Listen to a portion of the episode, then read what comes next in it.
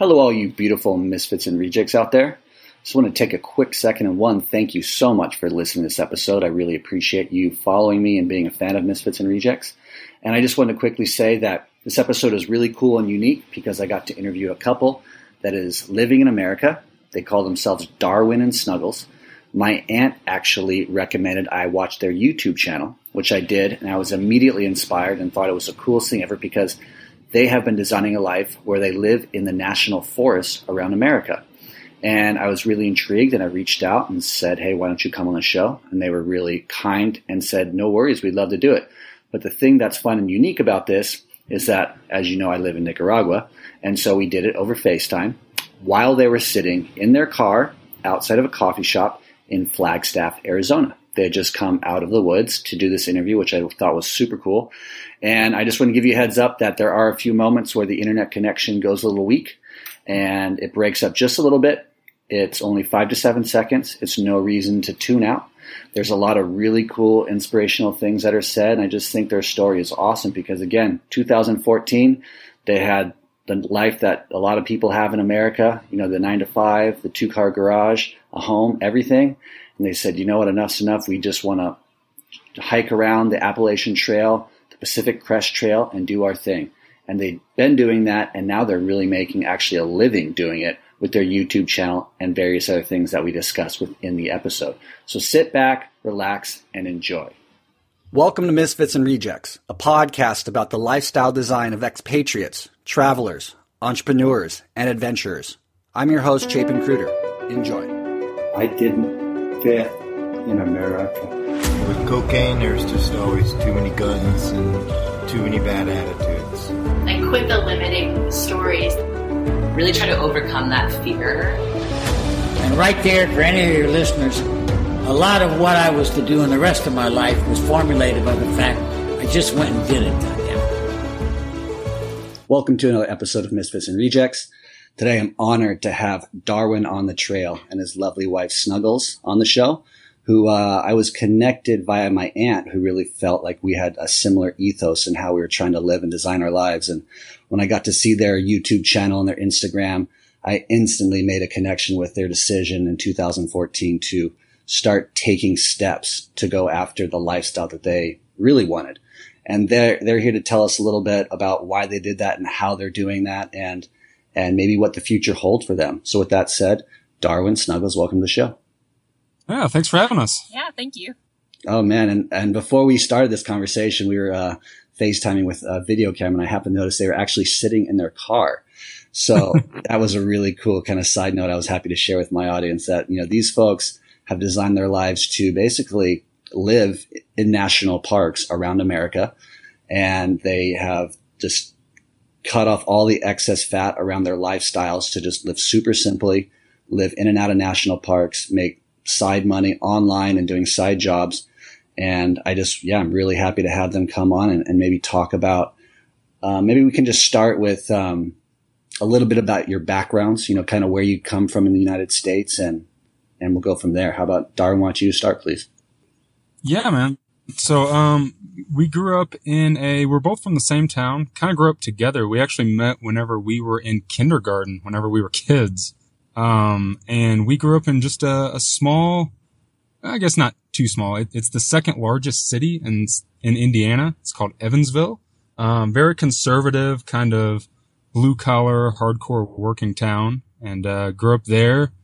I grew up backpacking and hiking and, uh, Boy Scouts and being really into nature. And I did not. I, I, I was in Girl Scouts, but didn't really have a good experience with it and didn't really start even camping until, um, Darwin and I got together. And I was terrified, to be honest. That's interesting. I mean, what, what do you, what do you think you're so apprehensive about when it came to the outdoors? Um, I was, uh, I guess a typical girl when it came to like being dirty. I didn't have, I didn't want to poop in the woods. That terrified me. I didn't understand how people could do that. I was terrified of animals. I thought I was going to get mauled by like a rabid bear or raccoon. So just very general fear about being out in the woods. in nature. southern Indiana. That's awesome. I mean, yeah, what a cool contrast going from that kind of mindset to, I mean, now basically living on the road at all times and literally on a trail at all times almost. I mean, that's incredible. Good for you.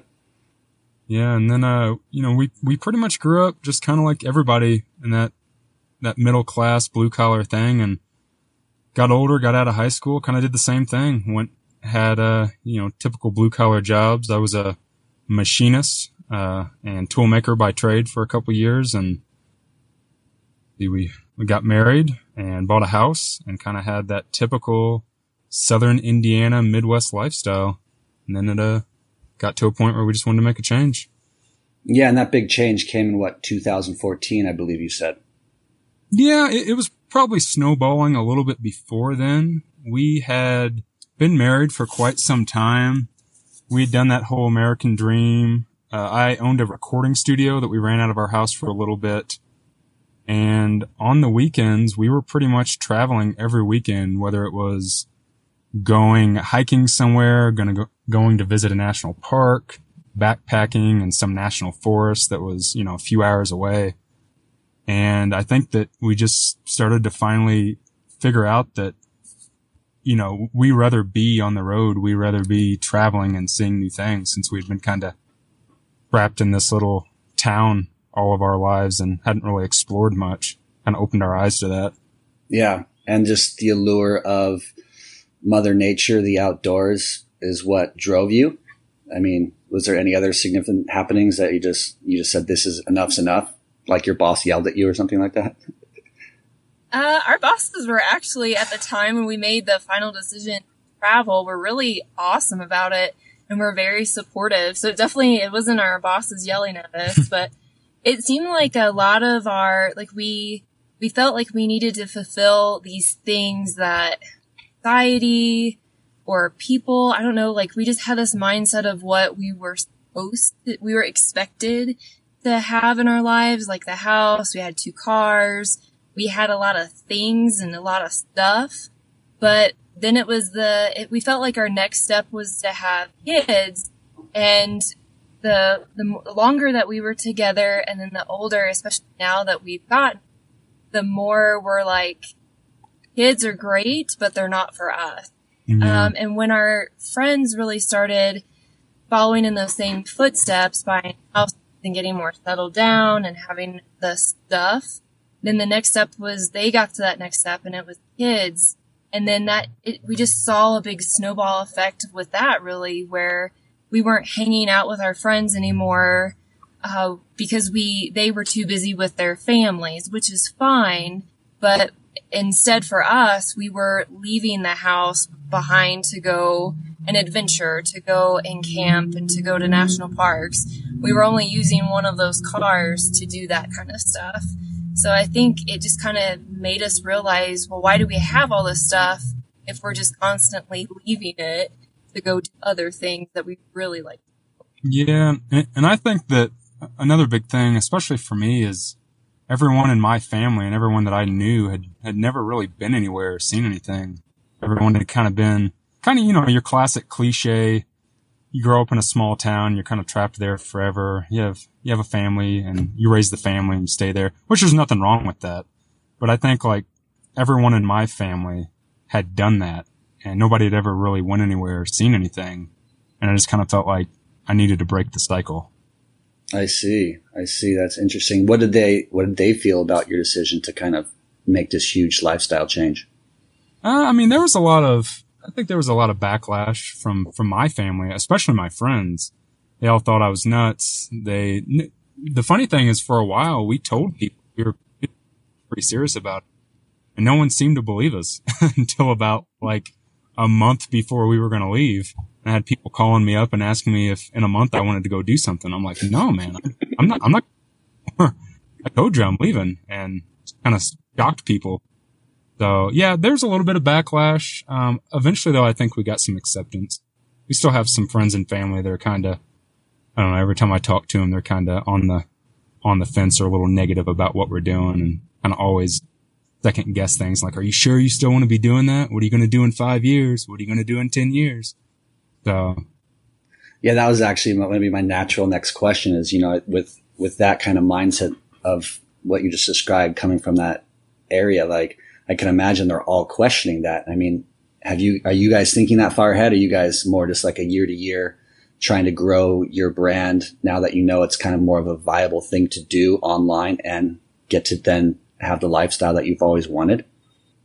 Yeah, I mean, we're just really more live in the moment kind of people. And really back when we had a house and stuff, we've always been that way. I've never been big on planning because I'm kind of, I don't know, superstitious in that way. I always feel like when I plan something, it never goes right. It never goes as planned. Mm-hmm. So I try to live in the moment and, um, you know, it, I kind of lost my train of thought there.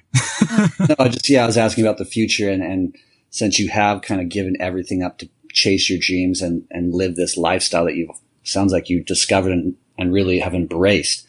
Um, you describe in some of your videos, you know, you don't shower for a week and you eat a lot of the same things to sustain this kind of lifestyle because because you're on a budget a lot. And yeah, for the older generation of people that you were surrounded by back home, that's got to be fearful for them because they have that safe and secure mindset so ingrained in them and and they're coming from like how do you see this as a sustainable life but for what you've accomplished already online just in the last year when you took everything online with you know the Etsy shop the YouTube the eBay the odd jobs you're doing for other people online and I think you're realizing this is actually a very viable lifestyle um, have you I mean you see yourself doing this for the next 10 years and then you kind of just answered my question which is no I mean you, you you're just living day to day Yeah, pretty much. Yeah, we're just kind of rolling with it. Um, you know, we, I've said in a video of mine before, I think you just, it's all about what your comforts are and then kind of what your reward is for your discomfort. So some people need that comfort of a house and that's what they, you know, they go to work every day and they, they clock in and work the nine to five, sit in front of a computer and kind of take crap maybe from a boss or something like that. So they can get that comfort of coming home every day and, and being in their house and having the things they want where I think that we've just kind of come to live with our discomfort is essentially living like bums and living in a small space, uh, eating the same thing, not taking a shower so we can get that reward of being able to constantly travel and see things and do the things that we want. So, you know, that is our comfort. Our comfort is, is traveling where we're willing to, to be uncomfortable to get that comfort. Yeah, I really, I saw that video and I really liked the way you articulated that, you know, that contrasting, like, you know, some, sometimes for some people, material possessions are their comfort and the thing they actually look forward to at the end of a day of going to an uncomfortable job. And it's like that balance that they recognize as a necessary means to an end. Um, so I thought that was a really cool perspective on that. Yeah. Um, and you know, go we did this, we, we did the same thing. We lived that lifestyle and, and we played that game too. And then just at some point, I guess it just kind of changed for us where I, I think the biggest thing was whenever we went out and hiked the Appalachian Trail in 2015, is really what, what taught us that being uncomfortable, being on the trail, being cold, wet, hungry, tired, you know, the, the reward was that, uh, or the reward of that was we were, you know, hiking through 14 states and doing what we wanted to and being on our time and seeing these amazing things and meeting these amazing people. So that's really where it kind of changed for us. And I guess we, our, our comforts and our discomfort completely changed. Yeah. Do you feel the same way, Snuggles? I mean, does that, does that kind of sum up your perspective as well? Yeah, um, I, I was gonna say just a minute ago that it's kind of funny when you were talking about the older generation, how a lot of them save and have retirement plans and really think about the future. And, and we do think about the to an extent. Um, we're, we're between the two of us, usually when we make a plan, that means it's not going to happen because it, for whatever reason, something comes up changes. And with, you know, hiking the AT, um, Appalachian Trail, whenever you made a plan, like you had to be really flexible with it because it didn't really, it wasn't always a, a set in stone kind of thing. Mother Nature totally can change those plans very quickly future, where we want to go, what we want to do with jobs. You know, those things are always changing, especially now. Darwin has. That may, yeah, may very well. So we're very comfortable with making the you know, changes whenever we have to. But in regards to the older generation, start traveling and these type of things, a lot of the older generation that were supportive of it and saying, "Oh man, I wish I would have done maybe not hike the AT, but done something like that when I was your age." You guys, a lot of that, like, "Oh, I wish, I wish I would have known what I know now at your age." So that was very empowering. Yeah, you do get a lot of that from time to time, especially comments and stuff from from older generation. We've had some older generation people that we know from back home that have eventually told us that too. Hello, did I lose you? Nope, nope, we're here. Okay, cool. The sound's breaking up. Are you guys on different microphones or do you have the same one you're using? No, it's the same one. It's our laptop. Okay, cool. Somehow, Darwin, you always come in a lot clearer than Snuggles, but I'll, I'll raise her voice level when I edit this out a little bit. But you kind of go in and out when you when you speak Snuggles for some reason. I don't know why. Okay, I'll try to get a little closer.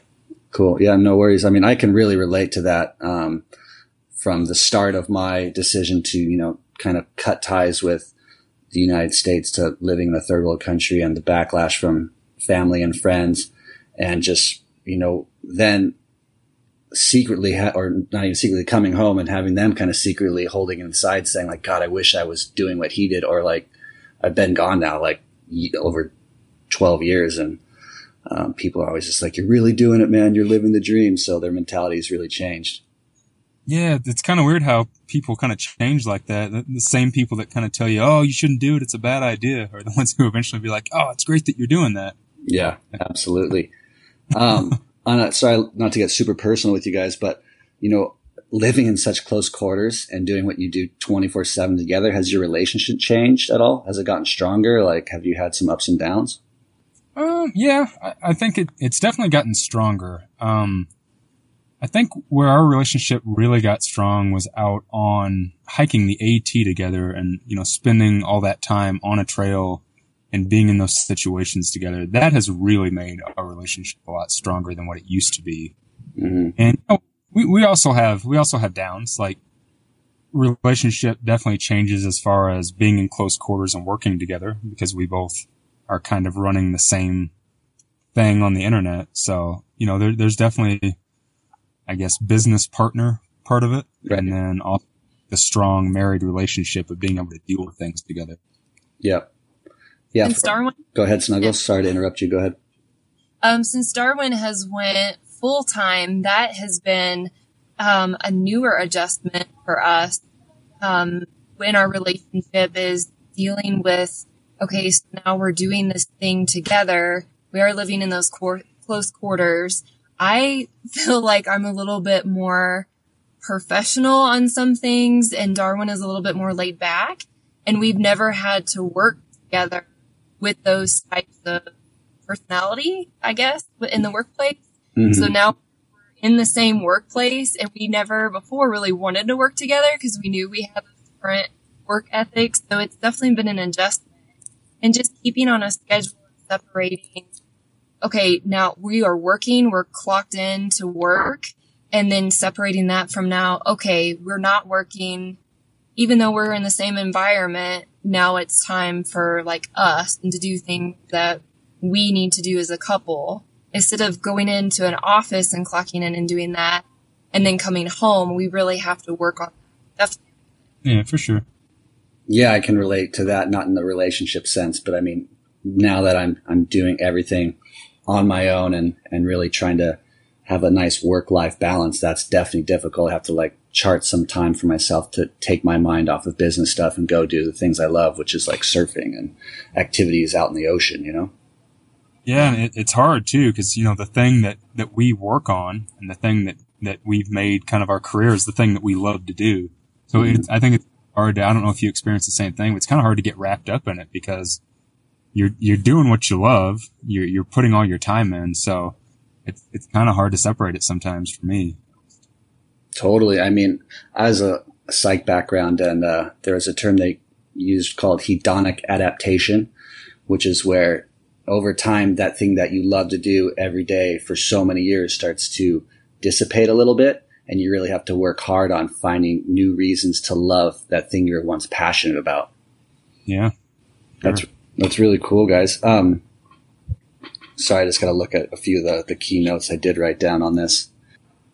So can we talk a little bit more then? Because you you talk about um, what's it called? Uh, a walk through or a hike through, a through hike, Through hike. Yeah, yeah, yeah. a through hike in one year. Uh, and I had never heard that term before because I'm, I'm not a hiker at all. But I really, really related to that video in the way you talked about uh, the post hike depression.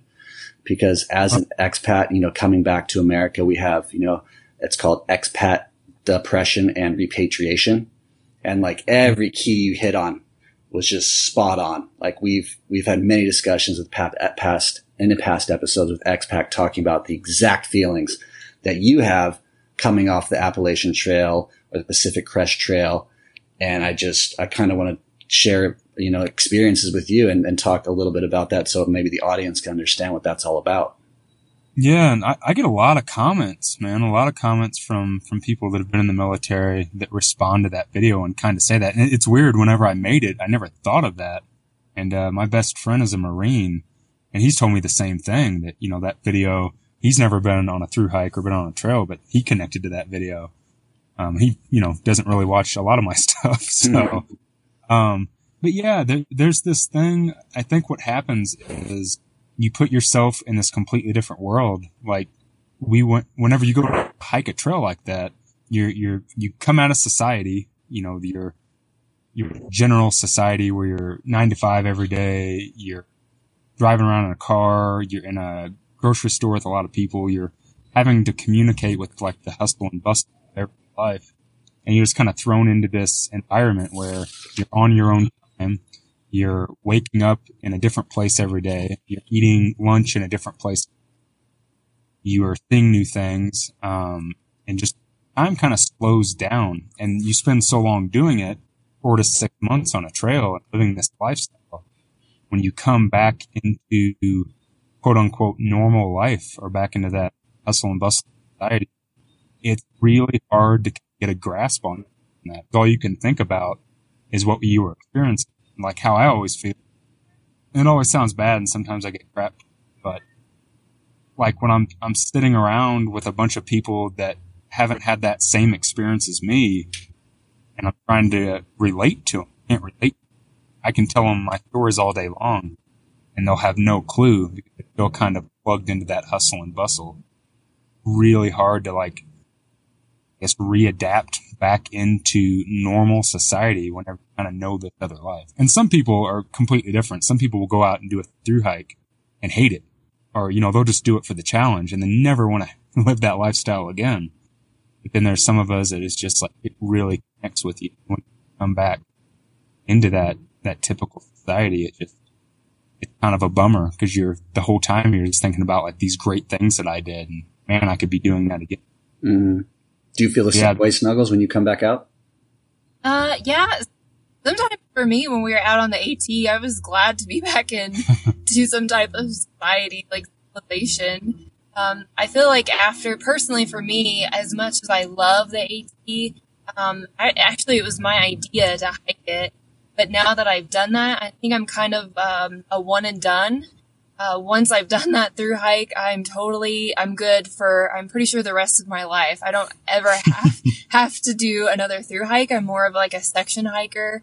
I like to take my time and stop and look around. But, um, overall, yeah, I mean, when, when we both got off trail, um, actually the, the first time we had some things that were happening, but we, um, it was just a big adjustment. We had some, just, it was just hard in some ways. Like a, like what Darwin was saying, a lot of our family um, were like super excited that we were home, but we're like, oh, like things are moving so fast. We were in the car again because it moves so fast, and we were just walking on our feet all day. So you can only go so fast that way. But it was definitely, um, definitely a big adjustment. There's a lot of things but there, people experience that all the time. And I guess we didn't really think about that until Darwin did that video people were responding back like, thank you so much for doing that video. I never realized that's what that feeling was or being in the military or, you know, traveling to a different country and then coming back. And there's a lot of different ways that you can have those adjustments depressed because you know of something else that's going on bubble that used to feel comfortable but isn't really comfortable or home. Yeah. Go ahead, Darwin. I th- I think the other thing is, you know, whenever you're out, especially like doing a, a through hiker, I'm sure you can rate, relate to even traveling in a different country. You're around people for a certain period of time that are, are connected to you because you guys are doing the same thing. You're seeing the same thing. You're experiencing it. Um, so you're just really connected with those types of people. So then whenever you come back from that, say you're sitting around with your family and they're, they're asking you questions about what you've seen and what you did and what you went through and you're trying to explain it to them. Just the whole time you're trying to explain it to them, see on their face, they have no clue what you're talking about. Mm-hmm. And then weird disconnect. You kind of feel this. It, it, it's like a depression. It's you, you, you think like, well, I, I just spent five months and every day, like people I was around, I was so connected, talk about the same thing. They kind of come back and start talking to people that have never experienced. So of course they can't relate. Or, I'm sorry you broke up.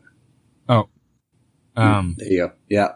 Um, yeah, I, mean, I was going to actually comment and saying that's that's amazing that people even ask you questions because when I came back from my first year abroad, um, I was so excited to share my experience with people, and I didn't. I mean, of course, my close family and maybe my closest friends asked me, but everyone was just really more interested in telling me about what happened to them the last year, and I was just like floored by that, and that's what I think set in the first like real kind of like feeling that you were talking about, you describing it as depression, where I started feeling real disconnected to people and, and couldn't relate. And over the years, I've learned, I've had learned coping mechanisms that I can now use when I get back to the States to kind of get through the day to day, but it's still there for sure. People don't really relate just like you described. And I mean, to be fair, like I think a lot of people see you and Snuggles making these life choices and secretly might be a little jealous or envious and they don't really want to share in your enthusiasm because they're kind of like, fuck you guys, you know, like why, why do you get to do what you want and we don't?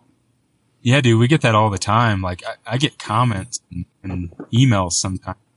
People that pretty much that's what it is. Just really, really negative stuff. People, you know, just being hateful about it. And it, it, it's really hard to, I don't know, it, it's hard to understand why someone would be like that. But at the, the same time, some like people do want that or secretly like it sounds interesting to them, but they're just not willing to, to break out of their comfort zone. And, you know, it's, it, it's a lot of it's fear. And it was the same thing for us. We kind of were scared to cut that cord and step out of it. But yeah, I, I guess people just kind of fear what they don't understand sometimes. That's true. And then, yeah, it's cool you talk about that fear because I definitely experienced that for many years, stepping out into new countries and embracing situations that I was not going to have any sort of um, internal relationship with that I could reference. You know, it's kind of like you guys walking the Appalachian Trail or the trails that you've never walked before. Like you literally don't know what's going to happen next. You can't make plans really because the weather is going to determine pretty much what happens. So you're constantly present. You're constantly in this. Not, you're not in a comfort zone actually, and you're actually always kind of in this zone that you don't really know, which keeps you present. And I think that really changes people when you experience that type of presence for such a long period of time. Yeah, absolutely. Um, yeah, it, it's just so, it's so strange. Like try to, to try to even explain that to somebody is, is really strange. And a lot of times people get that. That's the reason I started in the beginning. That's why I started my YouTube channel. I started it because whenever we got off the trail, I felt really disconnected. So I was like, well, I'll start, I'll start making videos about kind of how I feel and try to relive those moments and talk about hiking and, and talk, you know, show pictures and show video of my way to kind of continue to relive that. And maybe I'll connect to a community. And it, it's really been like the whole YouTube channel. It was almost developed as kind of a piece of therapy. I was able to talk about my experiences. And, you know, obviously at first, whenever you start a channel like that or something, you know, you don't really have that many people that connect. But then once you do, and people start reaching out to you and leaving comments and stuff, makes you feel better. And then you kind of create that community and you know that, well, there are people that understand. Absolutely. Yeah. Let's talk YouTube actually, because this is something that I started with as well. Um, I started mine in 2015. I think February 2015 is when I put my first YouTube uh, video up. Um, and I have, I think at this point, like 2,200 followers for my Surf Progression Techniques YouTube channel. And contrast that with you guys, uh, Darwin on the road. After starting at what 2017, you just passed 50,000 subscribers. Yeah, man, it's been nuts. Um, and really all of that came from like the beginning of this year. I, I wasn't expecting that at all. I think at the beginning of this year, um, beginning of April, it was like 2,500 subscribers. And I put that video out, how the AT ruined my life. And the whole point of that video was literally just, it was a thought. And I was like, well, you know what? I'll make a video where I, I don't necessarily talk about the positives of going to do something like that. I'll just make a video about how I feel. And before that, I hadn't really done those types of videos. My videos were more, here's a gear review. Here's what you should do and here's what you shouldn't. But I hadn't really gotten personal on it. So it came out of me just not having any other idea for a video that week. And I made a video where I just got a little more personal, went out on a hike of the Continental Divide Trail, actually a section hike. And when I got back, like comments had blown up and that video had blown up and just subscriptions started rolling in and then it just grew and grew and grew and then people started really connecting to I guess what I was putting out, which is awesome. I still can't, you know, every day I still don't understand why anyone would care that much, but it's awesome. And, you know, totally proud of that for sure. Yeah. Well, there's something to be said for, you know, really opening yourself up the way you do. I mean, especially because you see your face, you see your expressions, you do a great job. The editing process, you know, the, the cinematography, it all is really good. And, yeah, you definitely connect, I think, better when you're coming from a genuine place and people can sense that, you know? Yeah, thanks. Yeah, if you look at some of my earlier videos, that's that's not it at all. I'm just like super stiff as a board sitting in front of a video. I think like once I kind of just opened up and was just me in a video, I guess I guess people responded to that, which I, I do the same thing. You know, the reason I start watching somebody on YouTube or something is because of how real they are and how I feel like I can connect to that person. Yeah. Can I ask a little technical question? What kind of microphone are you using to capture the sound? I get that question a lot. Um, I actually use really cheap microphone called a Takstar, like 540. Mm-hmm. Uh, it's an Amazon special. You can pick them up for like 20 bucks. And yeah, man, I, I watched back before I got that video or back before I got that mic. I had watched some guy's video where he was comparing that to like one of those awesome Rode microphones. Mm-hmm. And I, I heard the sound quality of it and I was like, holy crap, that sounds good. But no, he, he must have edited the, the sound really good. But you know what? It's only 20 something bucks. I'll grab one. And from owning a recording studio and owning a ton of really expensive mics, I was really blown away by that thing. So I've thought about like multiple times, I've thought about buying like one of those really nice Rode mics and just at the last minute, I'm like, nah, you know what? I'll just, I'll keep buying the Takstar. If it breaks, it's only 20 something bucks. So that's a Takstar what? Five something? Yeah, it's like a Takstar 540. It, it's totally an Amazon.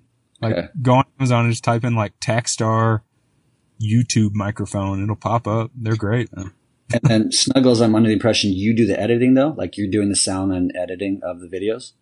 Actually, no. Uh, Darwin does all that. I'm a one man band. So then how, what's your role then in the business? Um, I do like I guess more of the per- not professional, but because Darwin's professional, but I do like a lot of the stuff on the website. Okay. Uh, I do. I send. I help like format like emails for companies, um, that kind of stuff. More like a secretary type of stuff. hmm Etsy, some of the other things that we have going on um, besides the YouTube channel. I do more of that stuff. Yeah. Would you mind talking uh, to us a little bit about the other stuff you have going on? Cause you said Etsy, like, are you selling like trinkets on Etsy or what's Etsy about? Yeah. Um, so while we were out on the AT, of course, we took, as many people do, we took a lot of pictures and we were just kind of sitting around trying to think of like, what what can we do with these pictures? How can we share these? Um, and we came up with the idea of making necklaces that have pictures from those different scenes. Maybe it's like a trail badge on a tree or some type of trail marker or something else that we've seen on the trail. And even when Darwin does some of his um, and we've just taken those and made them stuff like that that we make for our Etsy store, which is travel and trail. Mhm. And then also find a lot of like vintage, of of course, because we're national park geeks and we like this stuff. Uh, we sell a bunch of national park souvenirs, if you could say. hmm It could be like mugs from Yosemite from like the early 60s to something like uh, an old trail map. Um, all kinds of different things, lots of patches. We actually just recently sold out of some of the patches that we had for sale. Um, so things that kind of selfish things that we like, but and we buy and hope that other someone else will find enjoyment out of. So It's just things that we pick up along our travels, pretty much. Cool. And then the eBay. What do you guys do on eBay? Um, here and there, we'll just sell um, different gear. Uh, sometimes if I test a piece of gear and you know I put it to the test and I'm moving on to something different because I'm a huge gear geek, so I am constantly like that is the one thing that you know as minimalist as we are and as simplistic as we are, like we we spend all of our time in the outdoors, so we're big gear geeks, which I think you kind of have to be to be doing what what we're doing. So sometimes I'll sell used gear. Um, we'll pick up things here and there to sell. Just, just randoms pretty much.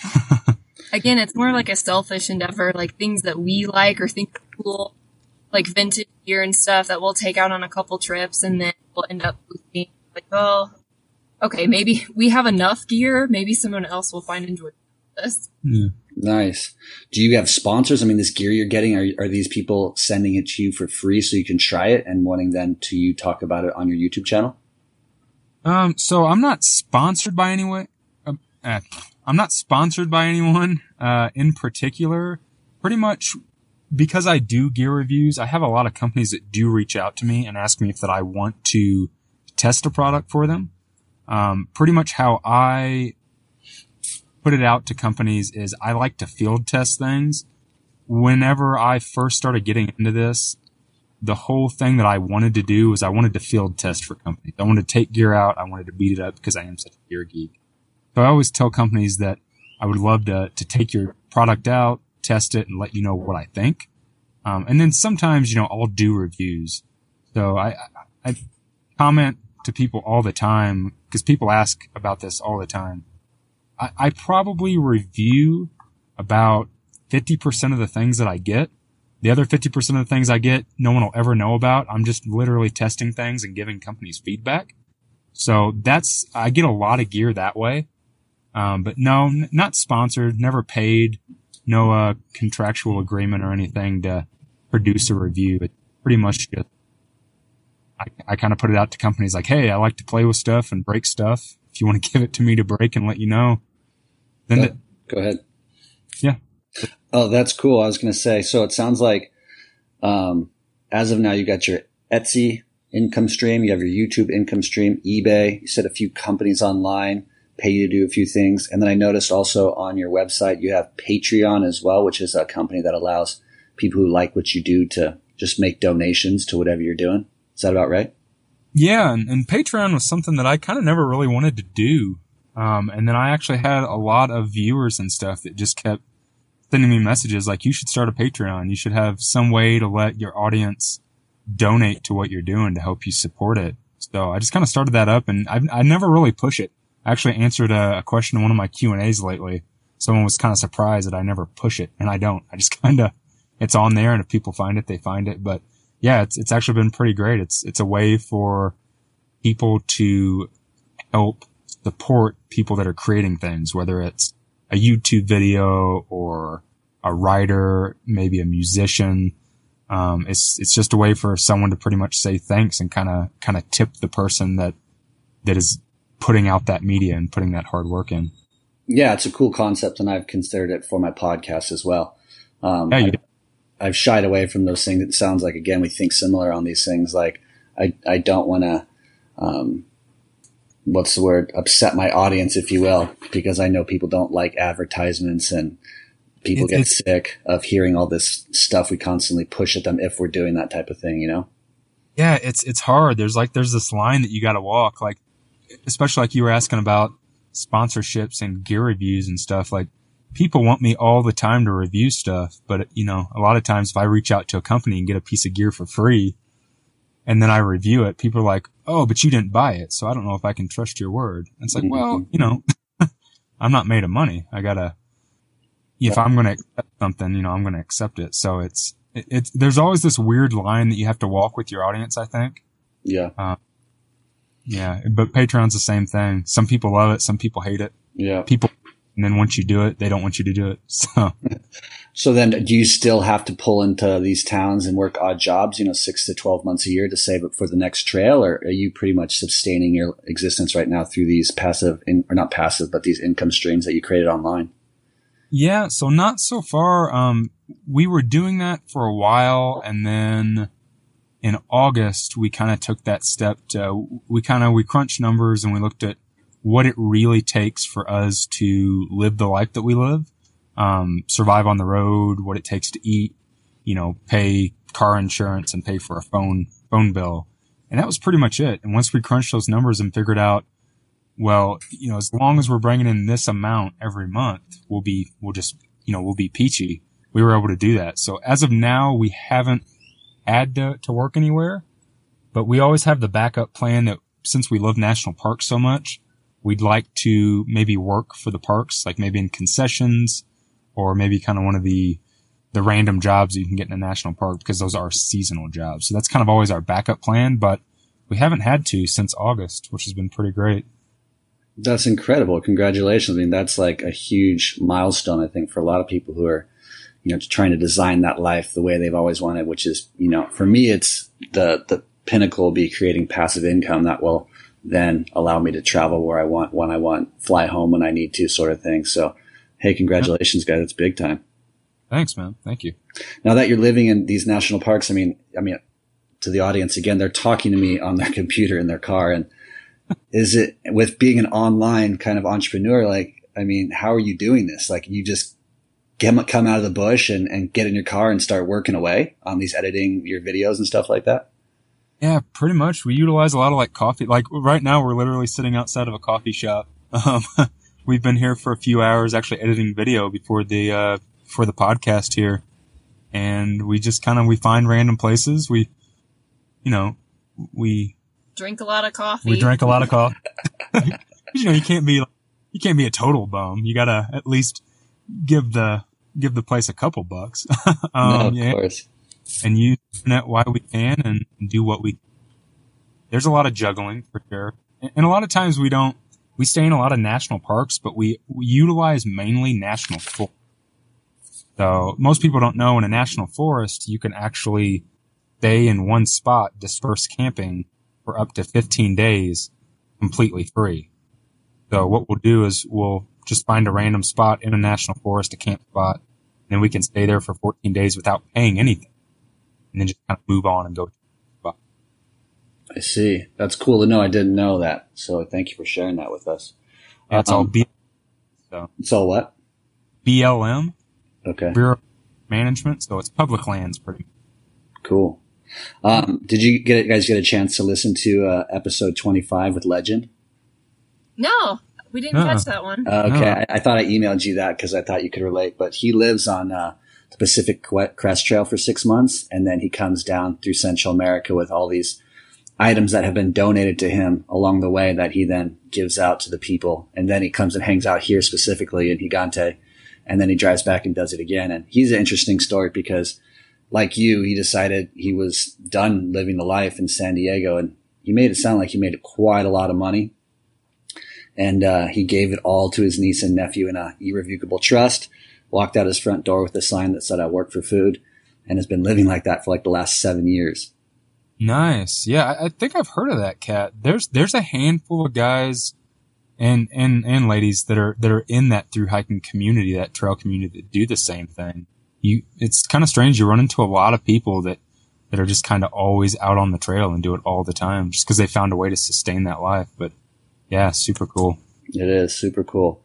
Um, well, I mean, you know, we thank you so much for doing this, guys. And you know, if, if you could leave my audience with some wise words of wisdom, you know, we get a lot of, you know, just get out there and do it. But earlier we talked about that fear that everyone naturally has. And, you know, is there something you could maybe add to that to help people maybe make that decision, that lifestyle design decision that you've obviously made, that I've made to go out there and really start designing and creating that life they've always dreamed of?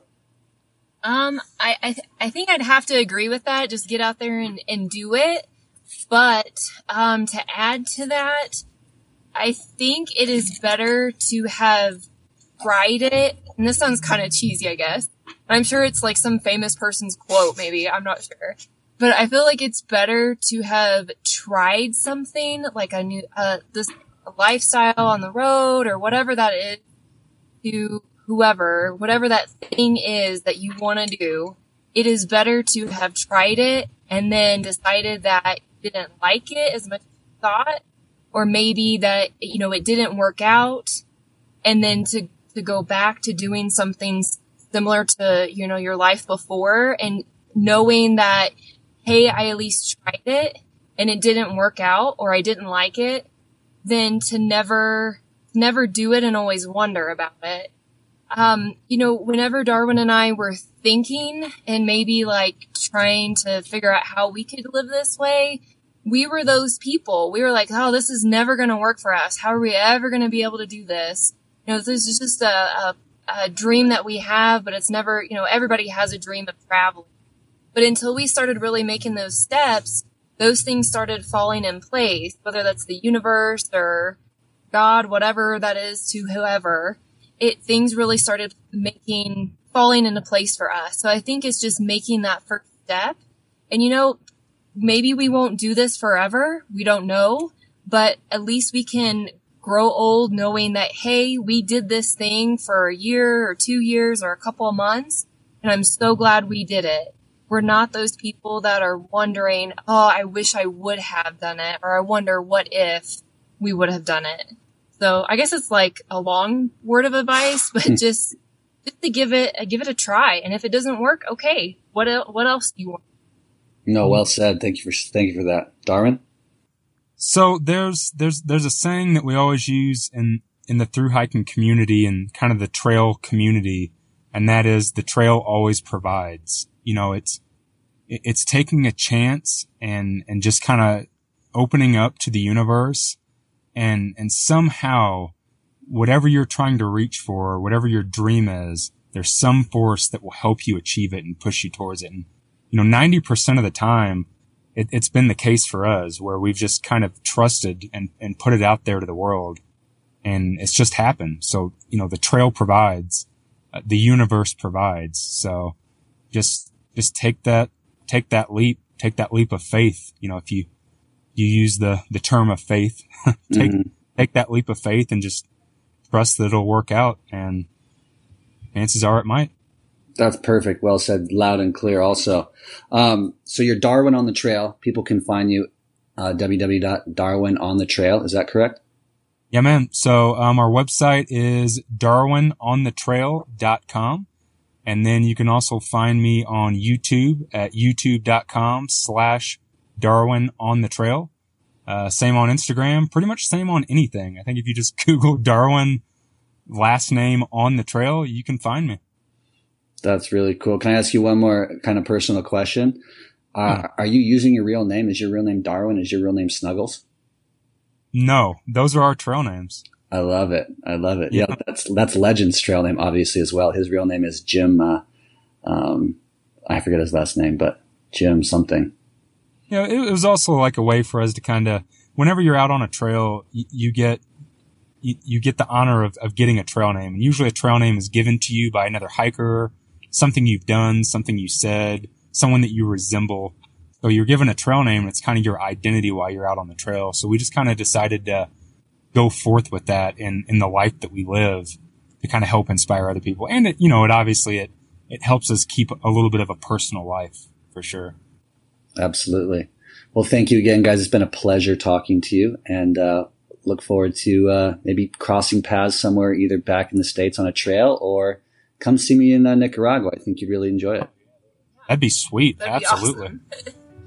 well, thanks again, guys. Take care. Thank you. Thank you for listening to Misfits and Rejects. I hope this inspire you to think about your life situation, where you're at, and possibly make a big decision to choose something different for yourself if you're unhappy with where you're at in life. I hope these people that I interview, inspire you to go out, spread your wings, and try something new. To live a different lifestyle that maybe your whole life people were telling you was the wrong one, but when in fact it's the perfect one for you. And I'll see you next time.